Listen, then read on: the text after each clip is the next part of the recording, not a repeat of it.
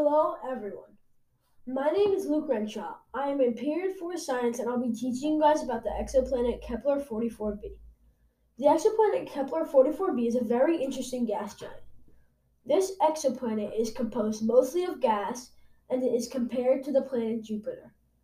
The atmosphere is a lot like Jupiter's. It is made up of hydrogen and helium. The surface is all gas, and if you step on the planet, you will sink and get crushed by the intense pressure.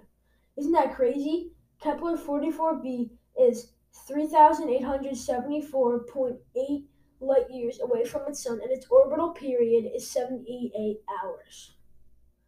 Kepler 44b orbits around a G type star.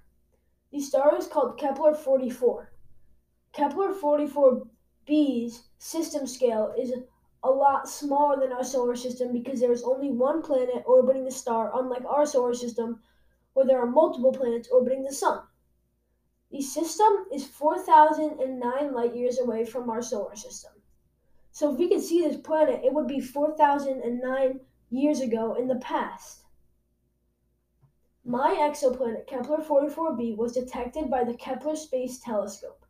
They figured out the orbital period, the distance from its star, the mass, and its density to figure out what it looks like and what the planet might be like because these are all aspects to figure out what the planet is like.